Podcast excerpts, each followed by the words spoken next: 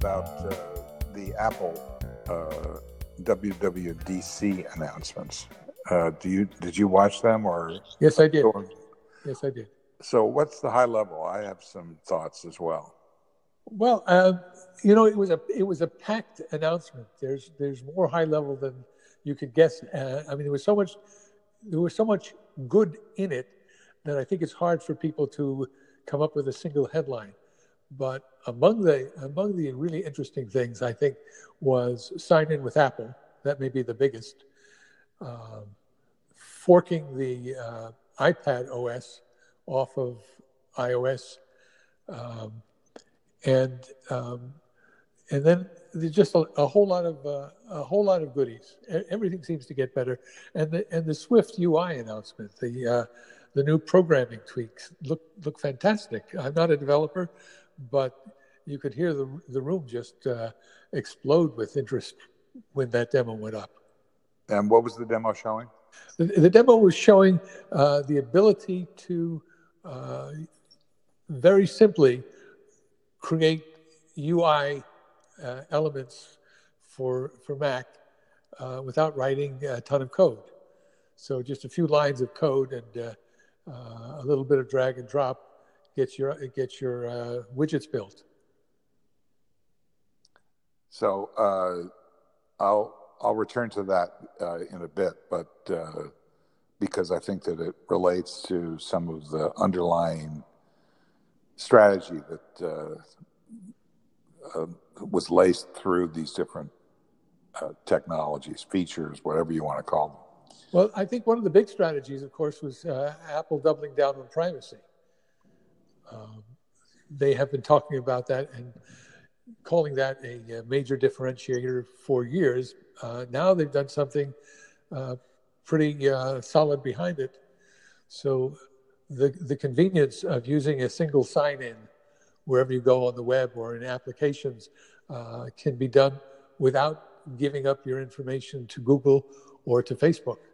Um, Apple has done it in a way that is uh, much more protective of individual user information. You mean because of the obscuring of the email address? The obscuring of the email address, yes. Um, and also because whatever you do is not going to Google or Facebook. But, right, I mean, but it's going to Apple. It's, it's going, going to, it is people, going. Some people are concerned about the fact that uh, uh, that this is mandatory, supposedly. Yes. Uh, that if if you develop on iOS, uh, you have to, and there is, I, I, believe the language is, is if there is a, a third party uh, single sign on technology, then you have to add the Apple one. Yes. Now, well, I mean, that's yes, that's going to that's going to hasten adoption. What's not clear to me yet is uh, what information does Apple retain, and uh, how much. Uh, you know, are they are they just passing tokens, uh, or are they getting access to uh, useful customer data, or what useful customer data are they getting access to? I, I don't think I understand that yet. Do you? No, and I, what you know the the commentary that I've seen that uh, criticizes this capability uh, seems to be focused on the idea that that developers are being forced to use this technology. Uh, right. Uh, and I'm not sure that that's accurate. Uh, from what I've tried to find out, it seems that they are being required to make it available. It doesn't mean that they're required to uh, actually use that. Right. Yeah, I'm not quite sure what, what the objection is. Uh, if, I mean, if, if it was a case that Apple is going to collect everything that Google collects, and if it's the case that Apple is going to make available to third parties everything that Google makes available to third parties, likewise with Facebook, uh, I can see that objection. But if Apple is actually more guarded with customer information than the other two behemoths, I don't know why you object to Apple trying to accelerate adoption with a little bit of coercion.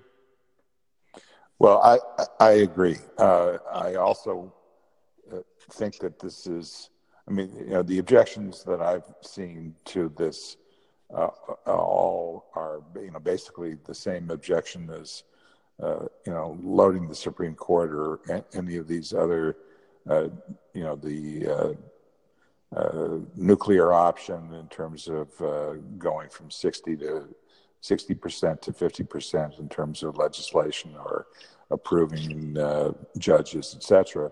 that, you know, that's uh, maybe that's good for them now, but is it going to be good for them if the party uh, goes out of favor and the other party gets in? And I, I think that that's what the uh, obje- underlying objection is to this. You know, what if uh, Apple at some point loses its ability to uh, control uh, at the hardware level and they have to start competing at the data level. Uh, you know, what about that Apple?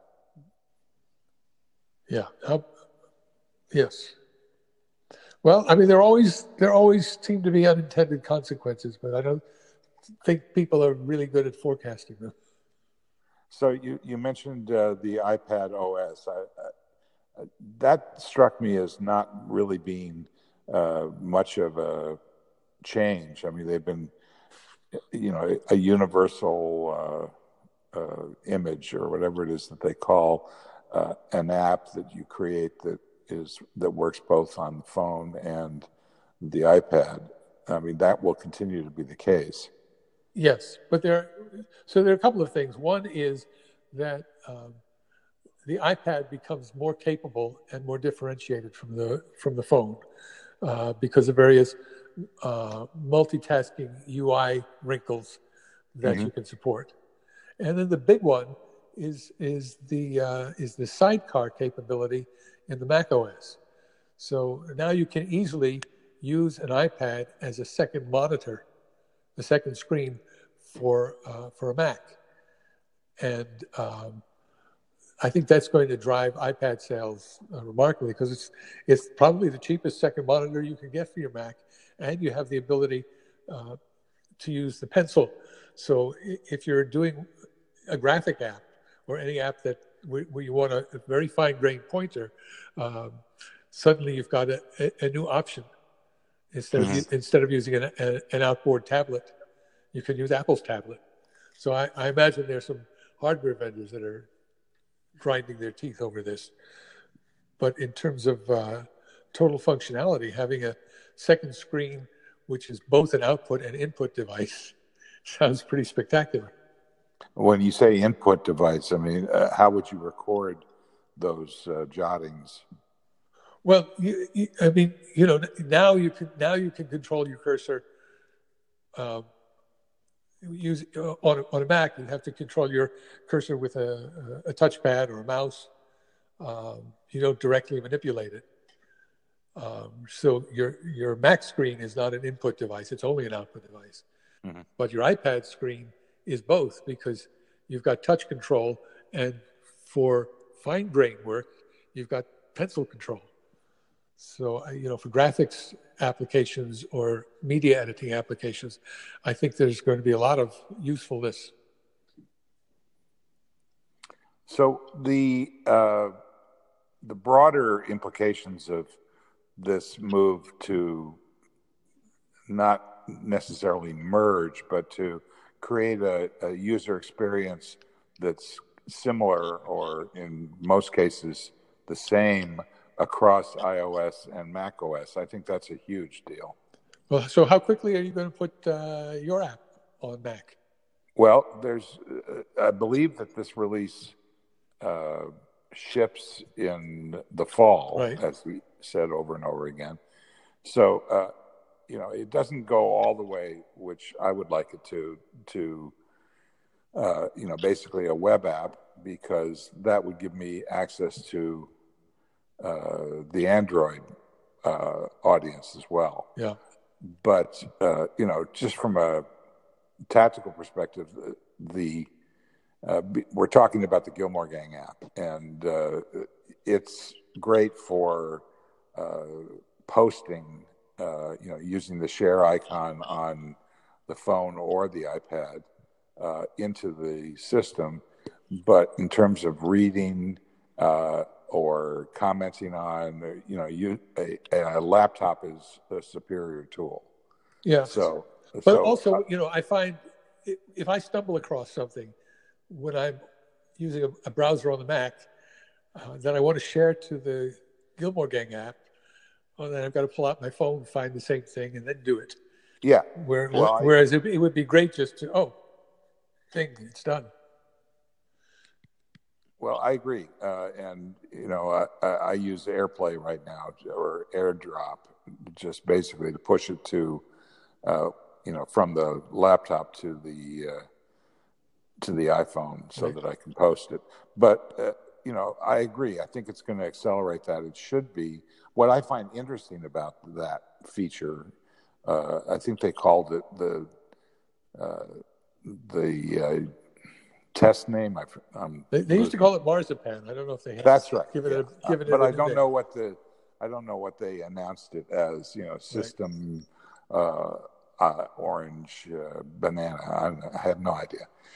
But uh, what I find really interesting about this is, is that it, it starts to create something which I think the notifications uh, hegemony of basically notifications being on either iOS or Android, there becomes a sort of default uh, status quo or open standard, if you will, based on the intersection of the two platforms, where you do it on one and you can do it on the other. So there's, you know, there's obviously a uh, a desire on the part of, uh, of vendors to create unique qualities that keep people away from the competitor.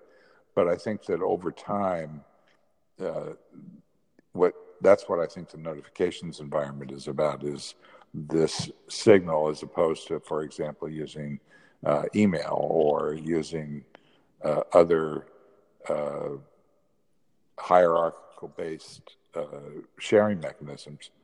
Uh, I think that what that ends up doing is to create what we sometimes call gestures that uh, we're comfortable with, and therefore adoption increases, and then suddenly it's a core platform. So I think that that, that may well be what we're seeing with uh, Marzipan and uh, and a, a number of the issues that we saw in the so-called iPad OS uh, branding uh, in terms of uh, multiple uh, sessions of an app uh, on side by side, and uh, you know, just generally being able to use the tablet in much the same way as you use the laptop.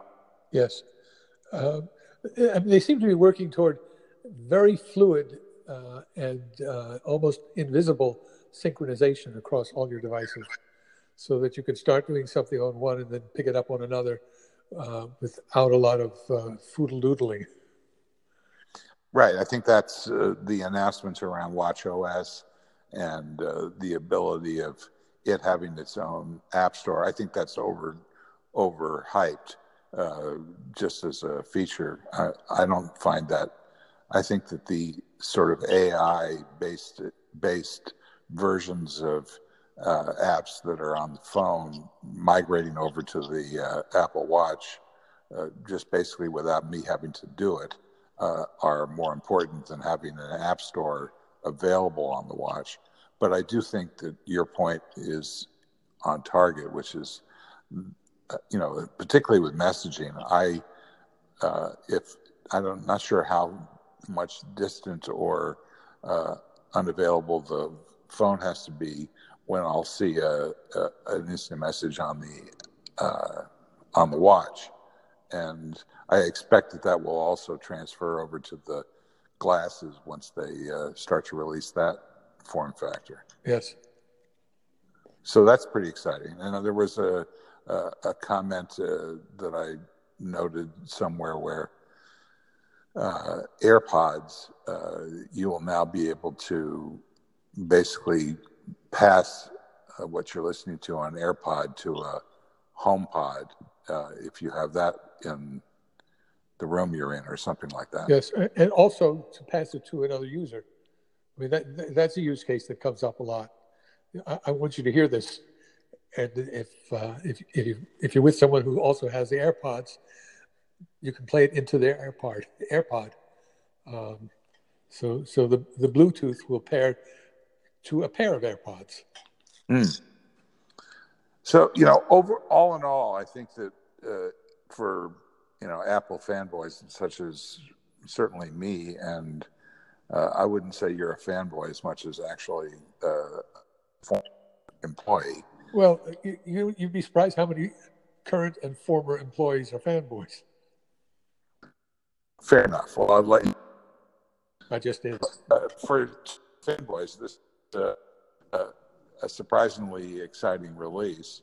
I, I thought that this was one of the best uh, WD, WWDC keynotes in a long, long time. It was really crisp. It was really full. It didn't have a lot of filler. Um, they paced it very well. Um, everything that they showed had ample hints that there was a lot more depth behind it that they just didn't have time to show. And it covered a, a huge amount of ground, and it looked like, you know, every team was making substantial progress. Um, most everything that they showed seemed useful. It didn't just seem, well, we got a bunch of engineers trying to think of something to do. How about this?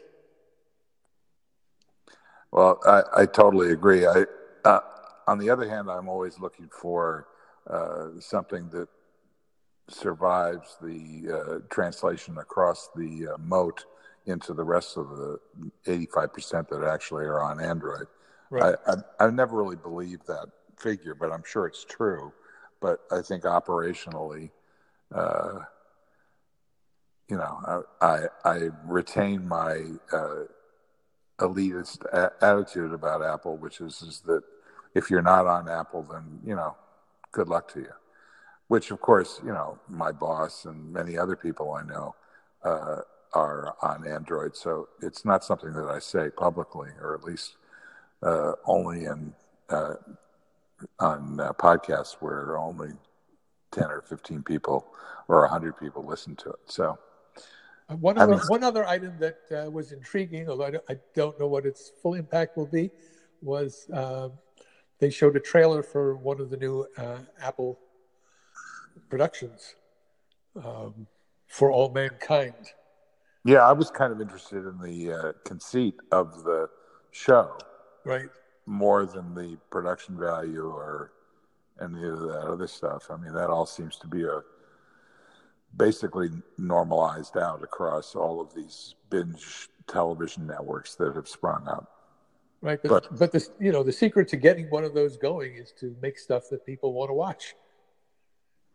Well, that's a fair uh, analysis. And so, what what do you think is going to be the most important uh, uh, attraction for this release? I mean, they get very high numbers. Evidently, uh, iOS 12 or the current Mac OS, I forget which one it was, has something like it was the mobile one. Uh, yes. Has like 90% uh, adoption already. That well, that was I think that was one of the most interesting slides that Tim showed was uh, you know what what percentage of Android users are on the latest release, and it was really small. I think it was in the range of ten percent. I don't remember the number, and, and the Apple uh, installed base that's on the latest release was over eighty percent. Um, so when you know when you say most of the world is on Android that's true, you know, how much of the world is on current Android? Yeah, it's like how many people are on Apple IIe? Uh, you know, not a lot. Right. Yeah. Uh, so again, I'll ask you, what do you think is the most significant uh, announcement or group of announcements uh, at uh, at this uh, conference for people who aren't necessarily wedded to the inevitability of uh, Apple? Uh, that's that's a that's a harder question than you might have thought, uh, because it, it, you know it, as in our world of politics, there seem to be uh, silos and bubbles that people can't penetrate. So you know, if you're if you're not in the Apple universe, uh, maybe none of it's of any interest to you. If you're not in the Apple universe, I think perhaps the you know the most accessible thing is uh, is new new video to watch. Um, but you know, for everything else, you sort of have to buy a ticket to get into the Apple universe to get anything out of it. Well, one of the things about uh, you know we've talked about the uh, the GG app, and uh, you know because of the way that we've uh, put it out there in beta, uh, it's only on iOS. It does, you know, it, it's a limited audience. On the other hand, uh, doing a podcast like this one, I'm doing it on Anchor uh, as the recording mechanism, and that's basically available uh, on laptops, on mobile, uh, both major platforms. So it, there's something about the transition of these technologies into a broader audience that I think is sort of the underlying message of this. It may not be happening immediately, well, and it may happen. Yeah, I mean, uh, once you create a piece of media, it, it, whether it's audio or text or video or photograph, you can release it everywhere. You know, you you can you can open up a text file on anything. You can play a video on anything. So that that translates. That's not siloed. Um, whether whether you can subscribe to the platform where it's hosted, it might be siloed. It might be, you know, exclusive to HBO or to Hulu or to Amazon. Um, but there's a trend in in terms of the uh, releasing of uh, product, uh, if you will, uh, to release it on multiple platforms simultaneously.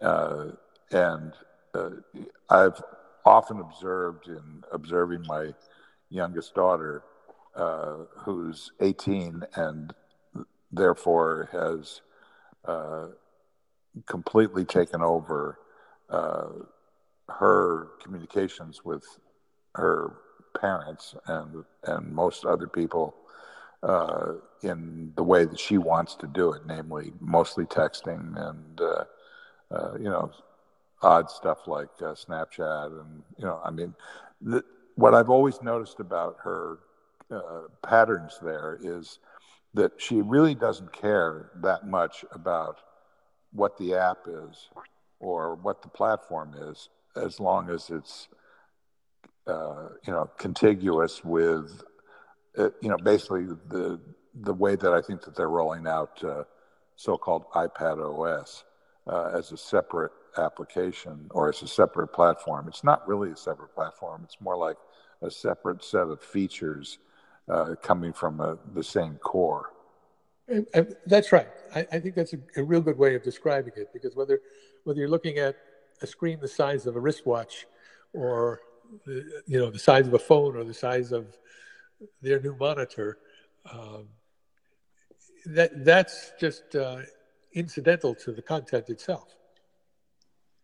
Right, and you know the the to me the magic of notifications is is the deep linking. It doesn't matter if you see the notification and you click on it and it takes you to uh, the information. How the information is presented in what container is largely irrelevant. Yes. So I, I think that if you extrapolate from that uh, to this broader kind of marzipan universe, which will unfold over the next few years and get get some traction as people who are familiar with their app performance start to uh, have analogs to that on their uh, computers and the iPad transition that uh, uh is ongoing in terms of multitasking. We're starting to see a, a system fabric that I think will be basically how everything is done. And therefore, the notion of being locked out or an application uh, divide uh, across operating systems is going to pretty much evaporate. Well, operating systems or operating system families. I mean, I mean, things will things will all work fluidly inside the Apple universe, um, you know, if they're web based, they'll work anywhere. But what what is the, what is the uh, barrier between inside the Apple universe and the Android universe and the Windows universe? Well, right now the barrier uh, to the uh, Apple, Android, and Windows uh, universe is the lack of uh, economic incentive on the part of any of those vendors to produce tools that allow you to be able to move it uh, easily. There are some third party frameworks, React and, and other kinds of things, which can let you develop in one uh, environment and be able to port it to another, uh, or at least minimize the uh, porting challenge. Now, am I am I hallucinating this, or is or have I have I read that Microsoft is actually doing things to lower the silo wall, walls and uh, and be more accessible? Well, to, I, to I, worlds that used to, to exist, you know, Uh, entirely parallel universes. yeah, I'm not going to comment on the hallucination uh, potential. Uh, that's for you to uh, not tell us. But the um, I haven't seen that. But if if you see anything like that, put it in the app so that we can uh, talk about it. Okay. All right, so uh, let's wind this one up then. I, I, I think that we've uh, uh, agreed that uh, the Apple event uh, was long, oh, it was short on sizzle and long on substance. Yes. Uh, and you you kind of illustrated that there was some sort of relationship between uh, what we're talking about in terms of big uh, tech vendors and uh, the political uh, landscape, particularly. I don't really want to talk about uh, the president, but uh, the people that are vying for that audience, you know, to become president. I find that a, a much more fruitful topic. So, just in a couple of se- seconds, uh, what's your handicapping of what's going on there in the Democratic presidential uh, sweepstakes? Um, well, you know, you start with with two people that have commanding positions: uh, Joe Biden and Bernie Sanders. Uh, Biden is, I think, tripping over his feet to some extent. Um, I don't know. You know, he, he's clearly the one to beat. I don't know how much the problems that have recently surfaced are going to damage him. Uh, the Hyde Amendment thing is, is one, um, and things in his past having to do with uh, credit cards and financial services. Uh, you know, all of that's going to come out, and he'll either get through it or not. Um, we'll have to see. Uh, Sanders, you know, has his core. I don't know if he's making any real new headway this year. Uh, the players that are coming up strong, I think, are in order. Um, Elizabeth Warren, who is just chugging away and churning out plans and position papers, and is and is uh, surprisingly good with audiences. Uh, you know, I, I heard people putting her down as being very dry and professorial because that was her occupation, but she's she's actually great with crowds, uh, very relatable and very exciting, and she's just moving up bit by bit by bit. Uh, Buttigieg uh, is also moving up strongly. Uh, Kamala Harris is uh, is in that you know second or third tier. Um, she does well whenever she shows up, but I, I don't know if she's going to break through. And then beneath there, there are a lot of interesting, capable people who I think will struggle to break through. Right. So uh, I, the only one I would push back on uh, would, to, uh, you know, in part would be uh, Elizabeth Warren. I think that uh, yes, she is good with crowds, uh, better than I thought, and she is outperforming Kamala Harris at the moment. but what I don't think is necessarily I think that we're going to get tired of her tendency to, uh, you know, paint a, this very dramatic picture of her policy uh, stuff, and then uh, when she's asked a, a, tough question about that, like, why do you think that this is even going to ever happen? Uh, she just says basically because it has to, and she gets uh, off in this kind of messianic kind of uh, political uh, framework, which I think is going to be difficult uh, for her to sustain if she gets the nomination, which I don't think she will. But but there's nobody that there's nobody that doesn't face that problem. As long as the Republicans can hold the Senate, nobody is going to be able to do anything. That's the reality. Yeah, but that's not the the criticism. I mean, it's it's basically a criticism of politicians uh, and, and, their promises. It's not a it's not based on partisan uh, understanding. It's based on uh, yeah, that that'd be great, but you know, everything Trump says isn't going to happen, and everything that you say isn't going to happen. So, where are we? Um, yeah. anyway, that's that's my my uh, uh, reaction to her candidacy is, that she's uh, overperforming on one level, but that there's a, a wall that she has to climb. I mean, she's going to basically take uh, votes away from uh, Sanders, which I think is a, a false, uh, it, you know, strategy, because I don't think Sanders has the same leverage this campaign that he did the last one. No, he, he certainly doesn't. Um, but we, are going to have a watershed in a couple of weeks when we have the first debate, and, uh, and things will be uh, either clearer or much more muddy afterwards. Do you know who's going to be in the first of the two debates?